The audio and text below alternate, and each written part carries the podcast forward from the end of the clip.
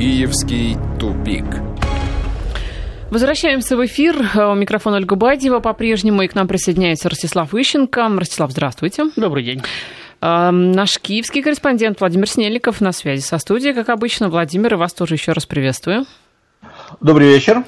Ну что ж, э, давайте начнем с э, истории с Януковичем, которую мы уже так коротко с э, Владимиром обсудили, по поводу того, что появилось в интернете ему уже вердикт, по которому он виновен по двум пунктам из трех предъявляемых. В этот вердикт в интернете непонятно, какой он фальшивый, не фальшивый, вообще откуда он взялся. Что это такое? Это утечка, как вы считаете, или фейк, Ростислав? Это по большому счету не важно, утечка это или фейк.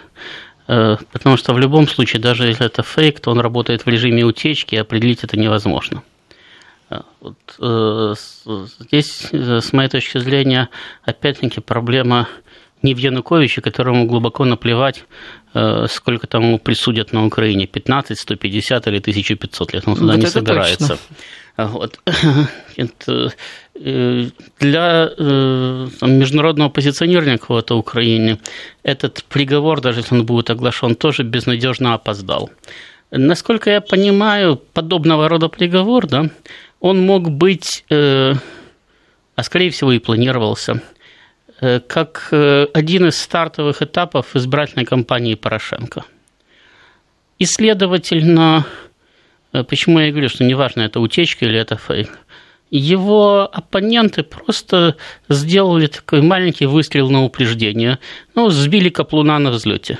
Значит, они запустили вот эту информацию – Теперь ее можно опровергать, не опровергать, подтверждать и так далее. Самое главное, что она отыграла в конце июля, а не в конце августа, как это было запланировано порошенковскими политтехнологами. И теперь Петр Алексеевич лишился одного из кстати, механизмов своей избирательной кампании, только и всего. Поэтому я, я думаю, что других каких-то подводных камней здесь нету. Ну, раз нету, то дождемся официального приговора, раз он никому не страшен и никому уже не поможет, да, не испугает ни Януковича, ни И главное, никому не интересен. Никому не интересен. Давайте мы тогда не будем его обсуждать. Давайте обсудим более интересные и более важные новости, а, в частности, предстоящий юбилей крещения Руси 28 июля. Будет он отмечаться, в том числе и в Киеве, но, правда, в Киеве с этим проблемы, потому что а, различные а, круги, в том числе и СБУ, пытаются всячески помешать. Есть даже информация информация, священники рассказывают, что водителям автобусов, которые паломников будут привозить, что э, им э, грозят э, лишением лицензии, если они действительно паломников привезут. Вот. Но что касается заявлений Русской Православной Церкви, то патриарх Московский, всея Руси Кирилл сегодня как раз обсуждал подготовку к празднику на Высшем Церковном Совете, и при этом он сказал, что этот праздник, вообще это празднование, эти мероприятия поможет преодолеть разделение на Украине. Но, как мы видим, наоборот, вроде бы как разделение только э, еще больше происходит. Вот, э, знаете, Ольга, я как раз сегодня, да, после того, как вас покину, э, буду на эту тему, мере, собираюсь, написать достаточно объемную статью, которую за час, тем более за полчаса в эфире не прочтешь, Значит, но э, основные соображения, которые я собираюсь сложить, я вам могу сейчас изложить. С моей точки зрения, проблема заключается в том, что и Русская Православная Церковь, и Украинская Православная Церковь Московского Патриархата, они исходят из того, что э, им на Украине оппонируют, там, ну, пусть раскольники, значит, пусть э, там, люди где-то заблуждающиеся, пусть даже преступники – но тем не менее такие же православные христиане. А на самом деле им на Украине оппонируют антихристиане.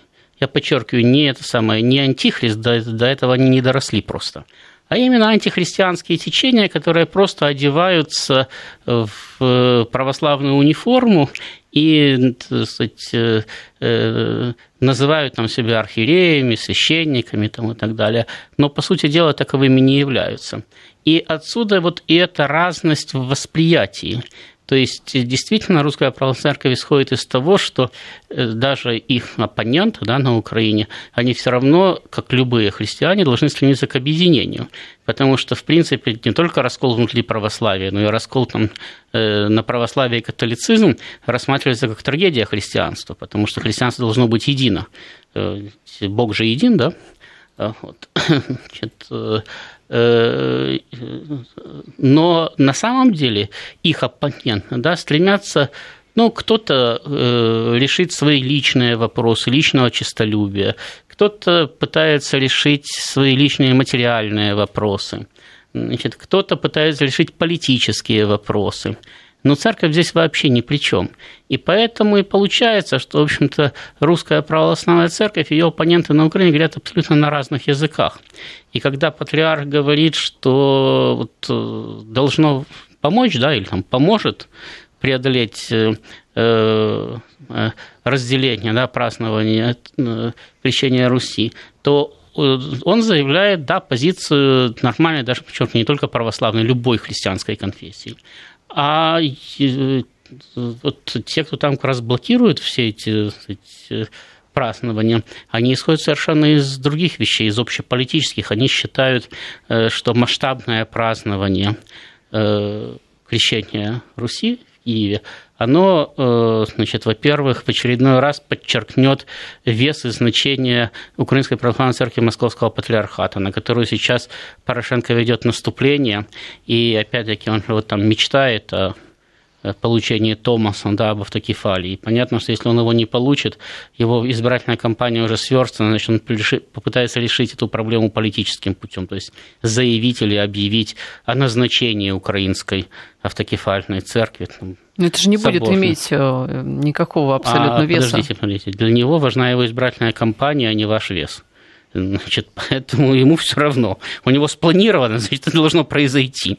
Э, вот э, Поэтому они, они совершенно по-другому э, оценивают э, э, саму эту ситуацию. Это, понимаете, это все равно, что там прийти, значит, вот будут там повар и ботаник говорить, да, там, ботаник будет говорить, что морковка – это корнеплод, а повар будет говорить, что это еда.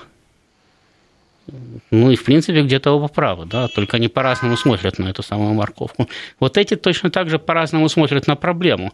Для кого-то раскол – это трагедия, которая, должен, должен, э, которая должна быть преодолена, а для кого-то раскол – это механизм решения политических проблем, и им совершенно не надо его преодолевать. Но ведь, насколько я понимаю, вот эти вот э, стремления к отделению и к расколу, как вы говорите, они были же и до всех событий 2014 года. Они очень давно на Украине. Ну, во-первых, они возникли как раз э, с э, провозглашением независимости Украины. И возникли они э, из сложения э, двух проблем. Да?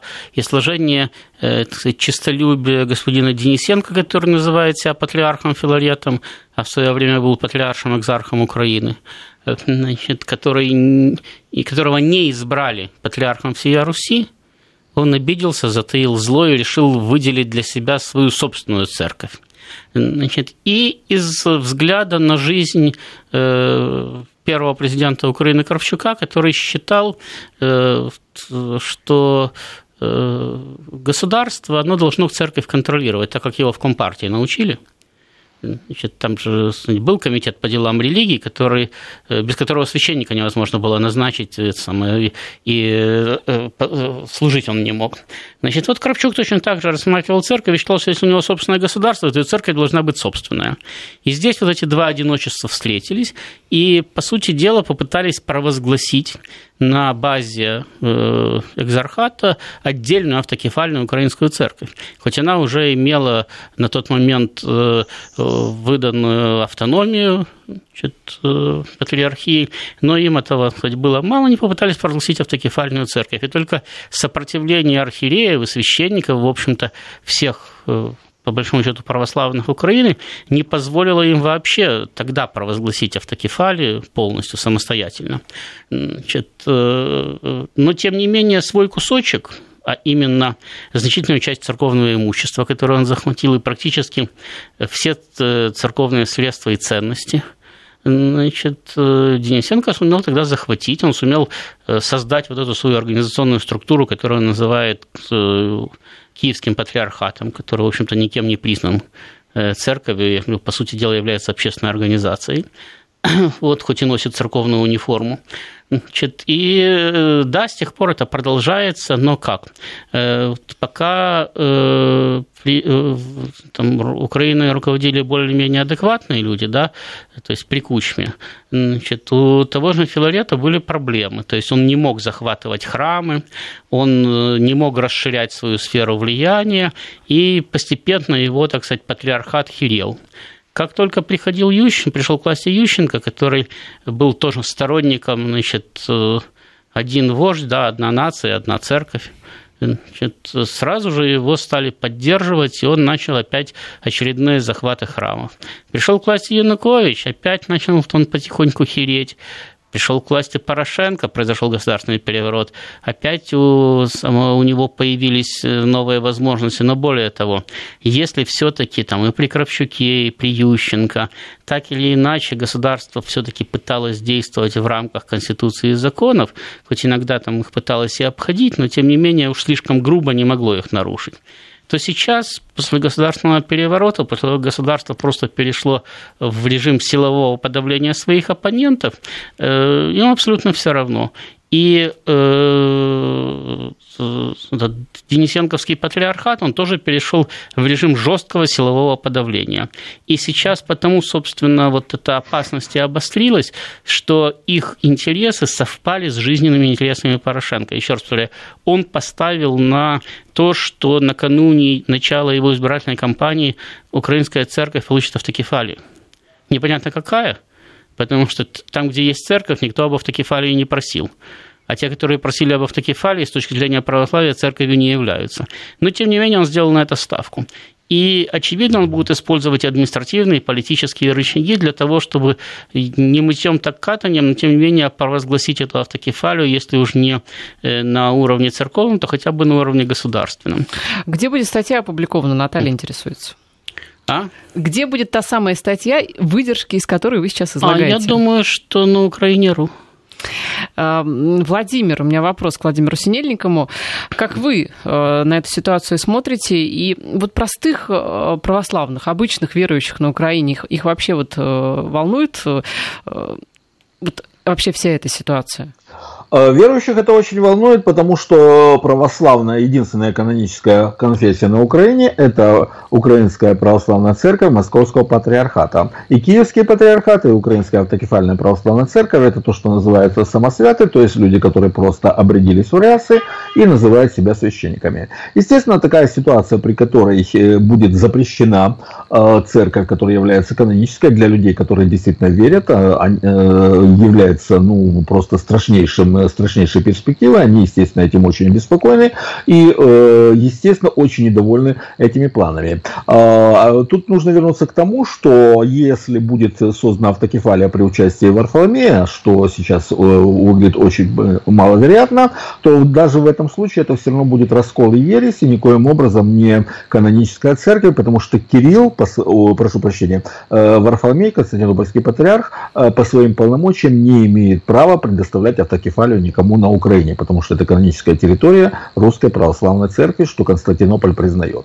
То есть верующие, естественно, обеспокоены. И в данном случае то, что сейчас происходит, то, что власти пытаются действительно помешать празднованию 1030-летия Руси, они действительно хотят представить ситуацию так, будто Украинская Православная Церковь Московского Патриархата не является ведущей конфессией на Украине. Это самая большая конфессия, она больше всех остальных вместе взятых, в том числе не только христианских. И показать, что на самом деле она не имеет влияния в обществе. И наоборот, э, выпятить э, несуществующее влияние Киевского патриархата, который э, возглавляет Растрига Русской Православной Церкви, преданной анафеме Филарет Денисенко. То есть власти пытаются поддержать Денисенко и создать проблемы для канонической православной церкви, и это опять-таки вмешательство во внутрицерковные дела. А в очередной раз мы наблюдаем открытое нарушение Конституции, о чем говорил Ростислав. Власть, выходя за пределы Конституции, пытается оказывать влияние на ситуацию конфессиональную. То есть, по сути, это уголовное преступление, но на Украине сейчас просто на это никто не обращает внимания. Владимир, а что касается предстоящего праздника, были же сообщения, что готовятся в том числе и беспорядки, и националисты там собираются присоединиться, даже на храмы нападать. Вот что вам известно? А украинские националисты, как я уже не один раз говорил, это собачки, которых выводят на поводке и которые начинают лаять по команде Бобби Голос. А если им не будет отмашки от службы безопасности, они ровным счетом ничего не сделают. Или от службы безопасности, или от Авакова, министра внутренних дел. А более того, вот когда я наблюдал марш бессмертного полка 9 мая, было видно, что националисты уже понимают, что уже нельзя наглеть, потому что их, будет, э, их будут просто тупо избивать. Вот стояла несколько маленькая кучка националистов э, на 9 мая, держал какие-то там плакатики и э, молчали, они даже не смели что-то выкрикнуть в адрес тех, кто шел. То же самое повторится. Если не будет прямой команды и прямой поддержки от полиции, никаких беспорядков не будет. Националисты на Украине это э, группка, ну маргиналы это для них очень большой комплимент, изолированная группа вот таких вот, условно говоря, маргиналов, мягко говоря, которые не имеют поддержки общества сильны только тем, что они вооружены, и тем, что общество разобщено. Ростислав, как вы считаете, а вообще нужны эм, тому же президенту Порошенко беспорядки на 28 июля? Думаю, что да. И не только президенту Порошенко, но и э, тем, кто пытается создать э, или провозгласить себя украинской поместной э, церковью. Понимаете, я еще раз хочу подчеркнуть, что это очень важно, что э, очевидно, Варфоломей бы, да, учитывая давление, которое на него десятилетиями оказывается, давно бы уже э, предоставил бы на Украине кому-нибудь автокефалию. Э, тем более, что его бы богословы нашли бы к этому, этому делу обоснование. Это, знаете, как адвокаты. Вам чего надо, то и докажут. Вот. Но проблема заключается в том, что Варфоломею некому предоставить автокефалию. Некому просто. Э, есть э, Украинская автокефальная православная церковь, есть Украинская церковь, э, Украинская православная церковь Киевского патриархата. Обе они не признаны каноническими ни одной из православных церквей. То есть с точки зрения православия мирового, это э, не только не церкви, да, вот с нашей точки зрения это общественная организация, да, с точки зрения мирового посла это вообще антицеркви. Значит, потому что они выступают даже не как раскольники, а как люди, действующие во вред мировому православию. Вот. Соответственно, если Варфоломей по их просьбе, а именно они обращались к нему с просьбой, ну, не считая там всяких греко-католиков там и так далее – которые тоже к православным не имеют никакого отношения, если он по их просьбе э, признает их автокефалию, то тогда он сам становится, то есть выпадает за пределы мирового православия. Он это очень хорошо понимает. Вот. И поэтому э, Константинопольский патриархат все время ерзает, виляет, да и нет не говорит, но старается никому не отказывать, но ничего не делать. Э, вот. Э, соответственно, у Порошенко остаются только политические средства воздействия на ситуацию. Для того, чтобы воздействовать политическими средствами, нельзя выйти и сказать, знаете, ребята, тут у нас в Конституции написано одно, но я решил, что для моей избирательной кампании будет выгодно диаметрально противоположное, поэтому вот я тут вам указы сдал, и будет у вас новая церковь. Это надо как-то обосновать. А обосновать можно только одним путем. Э, если вот начинаются подобного рода столкновения – то Порошенко выходит и говорит, вы видите, мы же все время, все время призываем э, Украинскую православную церковь Московского патриархата к соборности, к объединению, чтобы все было хорошо. Вот все объединились, они не хотят. И вот это приводит к подобного рода столкновениям. Но я просто вынужден, как президент, гарант Конституции там, и всего остального, всего прочего, значит, вот признать существование – наличие у нас другой церкви, нашей, украинской, поместной, не какой-то там враждебной, значит, у него появляется э, э, не просто мотив и желание, у него появляется обоснование. А с учетом того, что большая часть народа, даже если они э, церковь посещают, я уже не говорю там о неверующих или условно верующих, большая часть народа весьма слабо разбирается во всех этих кстати, проблемах, кто кому православный, а кто кому юридик, да? То, соответственно, в общем-то, какой-то частью, причем достаточно большой частью, а тем более э, националистически ориентированной частью общества, это будет, аргументация будет воспринята. Значит, более того, Порошенко еще сможет даже реально заработать там пару-тройку очков, когда скажут, ну видите, все струсили, даже Варфоломей струсил. А Порошенко-то сделал шаг. Видите, какой он самый.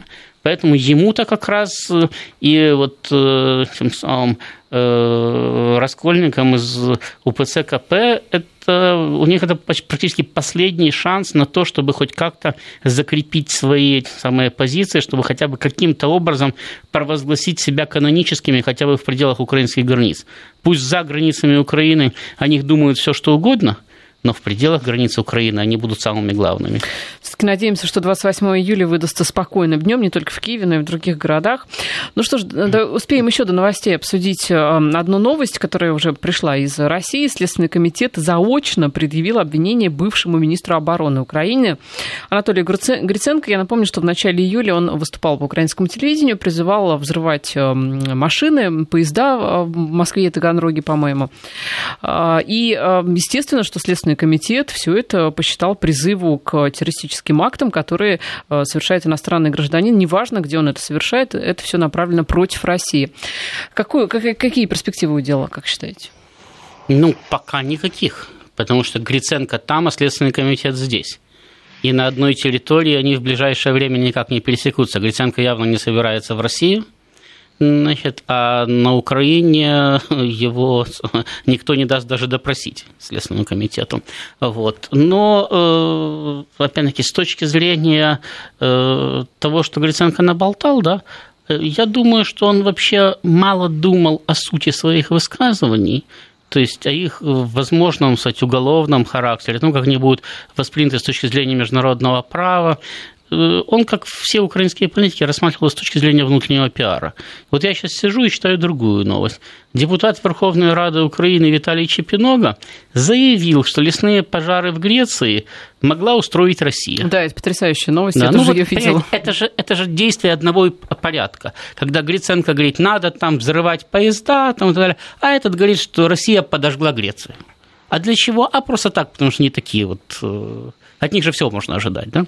Значит, э, вот э, высказывание Гриценко... Когда... Ну, то есть это из серии высказываний Порошенко, да, который заявлял, что вообще история мировая пошла с Украины из этой же серии? Да, да, да, да, да. Только, только я говорю, Гриценко, как человек крайне ограниченный, да, он вообще умудрился даже не просчитать того, что он фактически солидаризируется с международным терроризмом, то есть он таким образом ставит себя вне закона.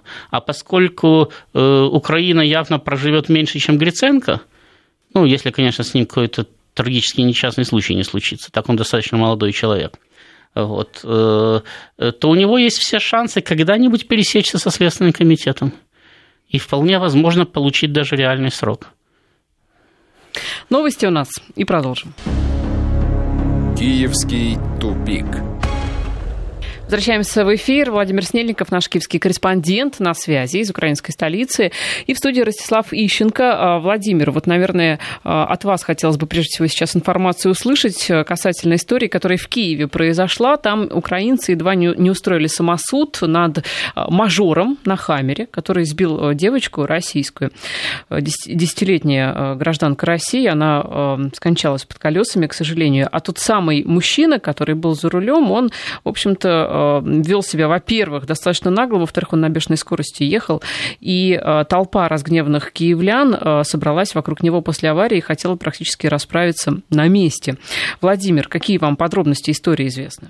Да, это так. Эта страшная трагедия произошла э, на бульваре Лоси Украинки, на пешеходном переходе. Э, это, естественно, отягчает вину э, Кирилла Островского, который совершил это преступление. Э, при этом э, Кирилл Островский, который находился за рулем Хаммера, не то, что даже не, э, не испытывал какого-либо раскаяния, он даже не остановился, и его автомобиль еще в течение 50 метров тащил девочку за собой. Может быть, Если бы он сразу остановился, быть может, ее бы еще удалось спасти, может быть, удар э, э, автомобиля оказался бы не смертельным, но после того, когда эту девочку протащили еще 50 э, метров, тут уже вариантов никаких не было. Он пытался скрыться с места происшествия, его догнал полицейский патруль, и когда его задержали, он кричал, что с ним поступают несправедливо, а вот киевляне, которые при этом присутствовали, они пытались его избить, выкрикивали оскорбления, кричали «мы тебя убьем».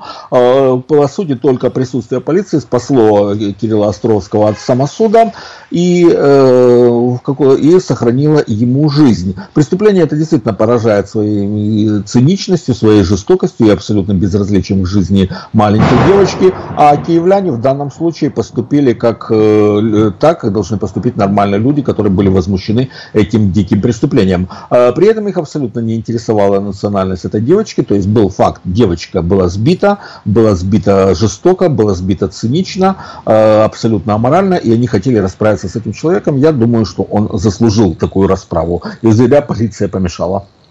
Ну а сейчас-то ему что грозит? Вообще преследование это ведется уголовное? Э, да, э, возбуждено уголовное дело, ему предъявят обвинение. Сейчас завтра или послезавтра суд рассмотрит вопрос о выборе мере пресечения. А грозит ему, к сожалению, ну, при самом плохом раскладе для него всего лишь 8 лет лишения свободы. Это максимально допустимый срок по этой статье.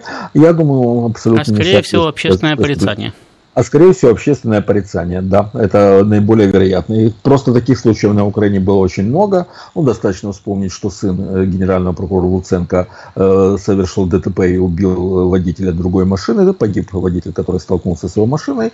И дело вообще, насколько мне известно, даже э, не возбуждали, там даже общественного порицания не было. К сожалению, это таковы реалии Украины.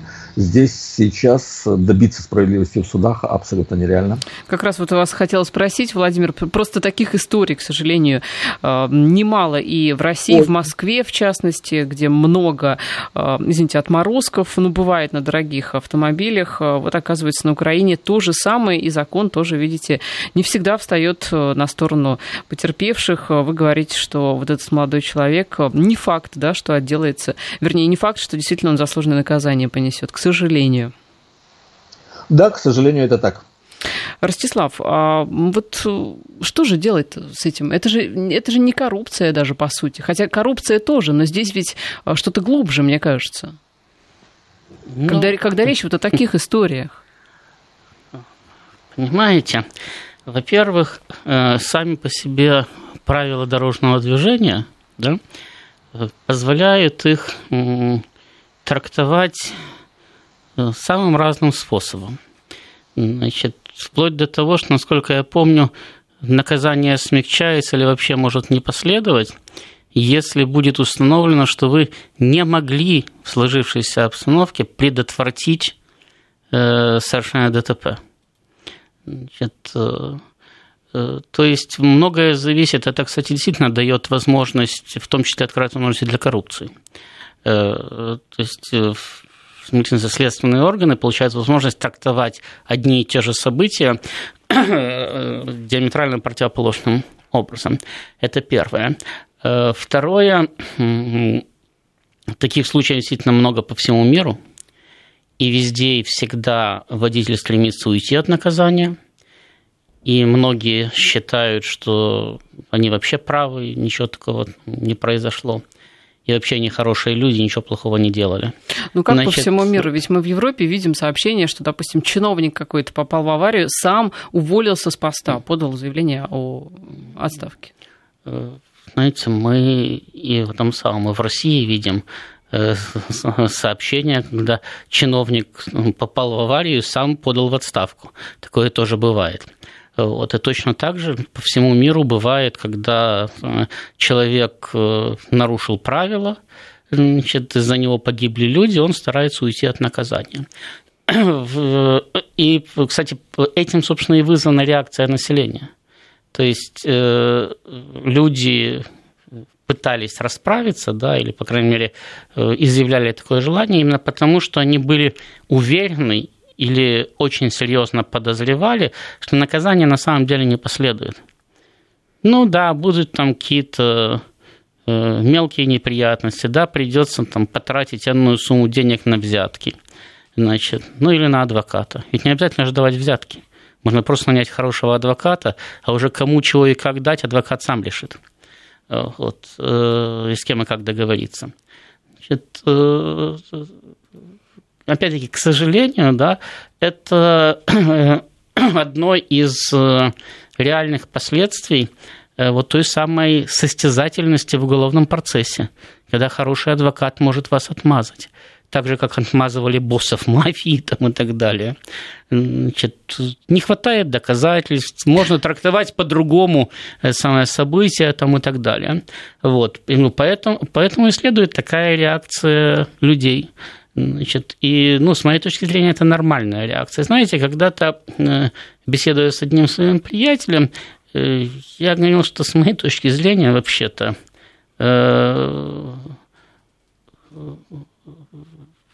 правила дорожного движения, да, можно ограничить одним пунктом.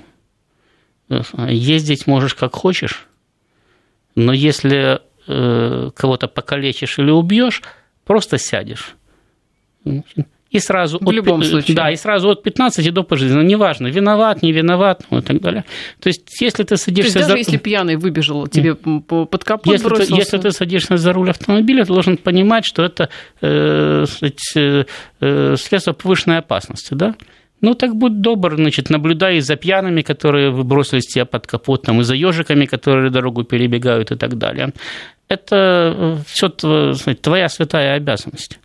Значит, ну, понимаете, э, э, идеал в этом отношении кстати, недостижим. С одной стороны, когда кстати, э, государство ужесточает правила дорожного движения, значит, в эфире стоит стон по поводу того, что бедным людям не дают ездить, а все же профессионалы.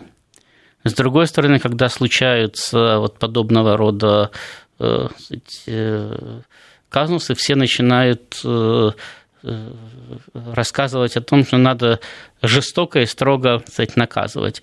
Э, ну, просто мы всегда на эти, самые, на эти вещи смотрим со стороны, то есть мы их не примеряем на себя. Так я еще ни разу не слышал, чтобы кто-нибудь, нарушив правила, сказал бы, ну, это я виноват. Обычно виноваты кто угодно, там дороги, разметка, полиция, правила дорожного движения, пешеходы, которые сами выскакивают. Но ни в коем случае не тот, кто сидел за рулем, даже если он был в это время в дребезги пьян или самое, находился под э, э, наркотическими веществами. Значит, в любом случае я всегда хороший, все вокруг плохие. Значит, э, на Украине это еще усугубляется просто тем, что э, законы в принципе не соблюдаются. То есть законодательство как таковое умерло. Значит, э, достаточно, знаю, почему вот опять-таки э, мы подчеркиваем, да, несмотря на то, что девочка имела российское гражданство, киевляне проявили человечность и поступили, так сказать, как все эти самые адекватные люди. Хотя я думаю, что вряд ли они изучали там проблему ее гражданства, они просто среагировали моментально на ситуацию. Да? Точно так же, как среагировали в других местах, потому что ну, это же э, э, станет одним из э, гарантированных элементов защиты, когда защитники, не обязательно адвокаты, а просто люди, которые будут его публично защищать, в числе в социальных сетях, будут говорить, ну а что такое? Патриот убил гражданина страны-агрессора – так ему, можно сказать, медаль надо дать, а на него это самое, люди напали. Значит, вот. Ну, это же вообще какая-то бредовая версия, если до этого дойдет. Нет, а почему он сам? Вы не, не равно спросите сейчас он сам, у Владимира, как там он самое, э, решаются имущественные споры там и все остальные. Почему я имею право отобрать имущество? Потому что у вас. Потому что я патриот. А вы там, ну, в лучшем случае, латентный ватник а в худшем случае вообще агент ФСБ. Может быть, я так думаю. Но этого достаточно для того, чтобы устроить вам кстати, большие неприятности. То есть именно так, э, э, вот, там, смотрите, когда Тимошенко борется с Порошенко за президентство.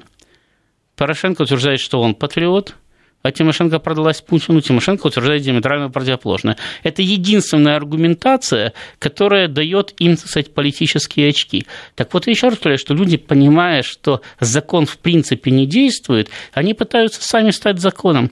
Это нормальное явление в любой ситуации. Почему в Америке действовали суды Линча в свое время?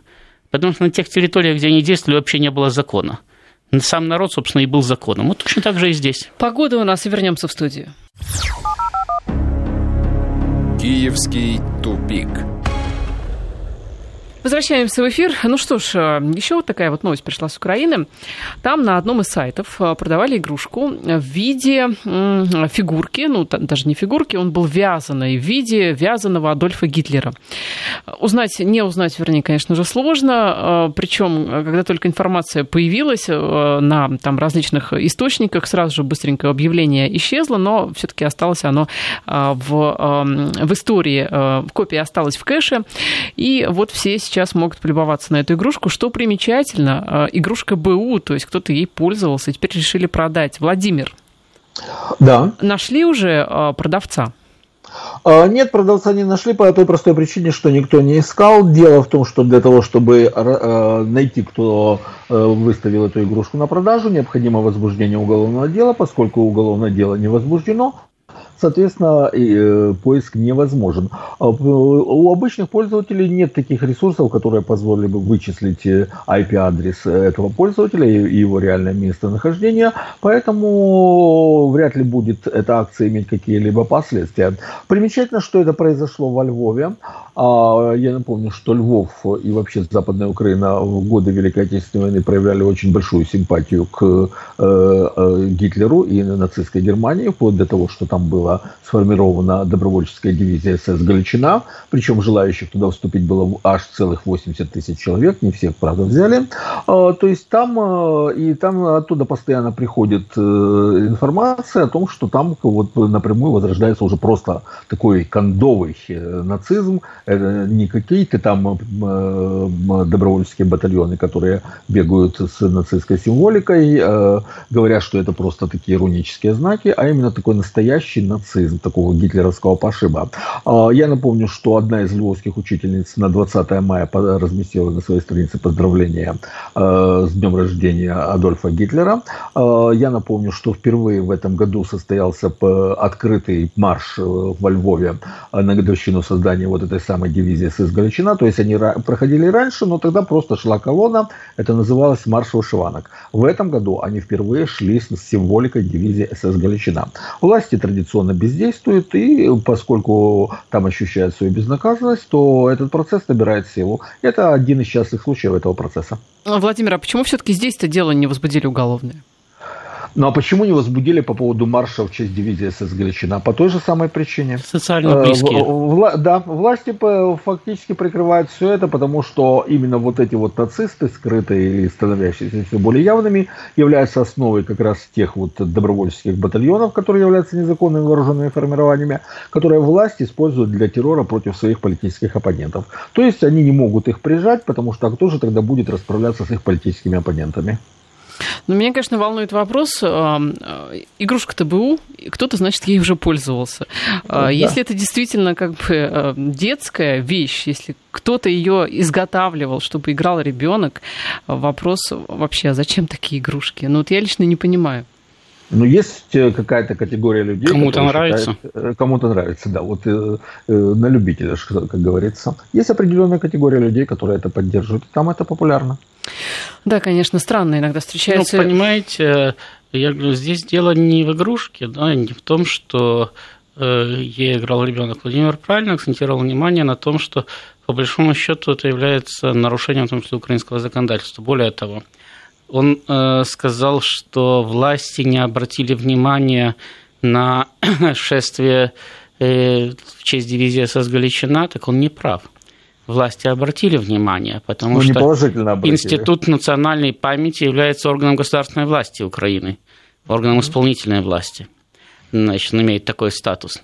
И когда обратились к директору этого института, господину Ветровичу, с вопросом, а как же так? Вот э, у нас же запрещена на Украине коммунистическая и нацистская символика. А вот во Львове проходит шествие значит, в честь дивизии СС «Галичина» с нацистской символикой, которую использовали значит, в эсэсовском соединении Третьего Рейха.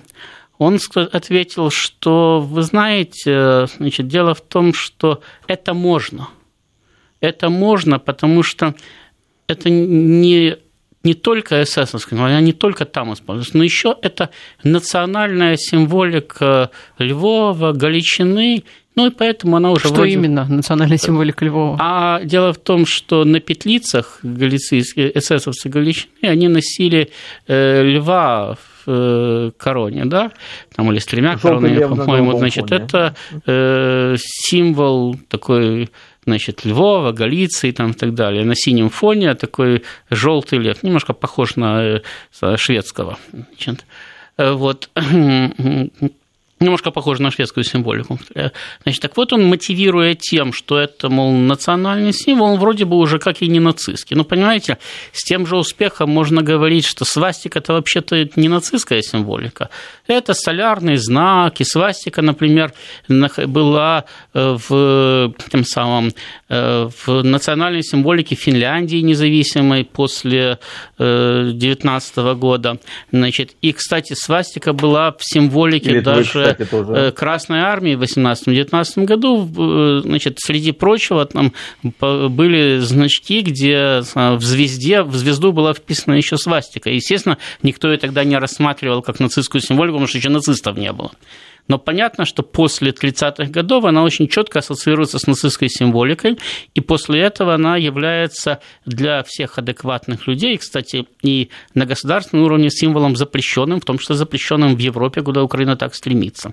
И э, мотивировка это когда-то было нашим национальным символом, э, в данном случае не это самое, не играет. Георгиевская ленточка это тоже э, значит, э, национальный символ Российской империи, в том числе, кстати, и Украины, потому что она тогда входила в состав Российской империи. Вот. Но это же не мешает э, э, украинским нацистам всюду там срывать эти георгиевские ленточки и против них бороться. Да?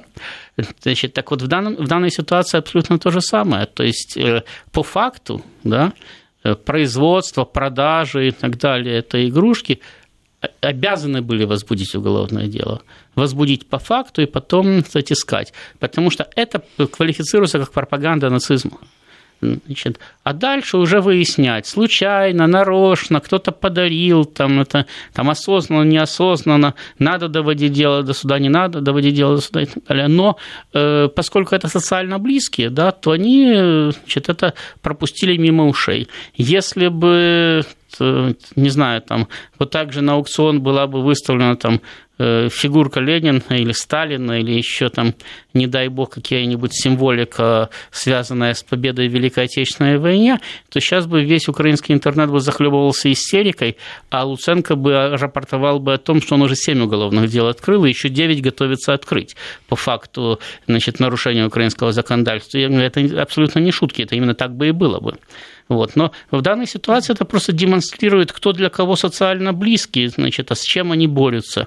Потому что закон вроде бы один и тот же. Они написали о борьбе с коммунистической и нацистской символикой. Но, тем не менее, с коммунистической они борются так, что даже Екатерину II записали в коммунистическую символику и пытаются снести ее памятник в Одессе, там и улицы в честь фельдмаршалов, названных Российской империей, переименовывают, потому что это вроде бы как коммунистическая символика. Хотя какое отношение там имеет Дибич или Паскевич к э, коммунизму, э, в страшном сне не приснится. Вот. А э, Фигурки Гитлера, пожалуйста. Ну, тем более, понятное дело, что найти этого человека там по IP-адресу вообще не составило бы никаких проблем для службы безопасности да, Украины. Даже для милиции. Это точно. Ну что ж, на этом прощаемся. Владимир Снельников и Ростислав Ищенко были сегодня с нами. Спасибо. Киевский тупик.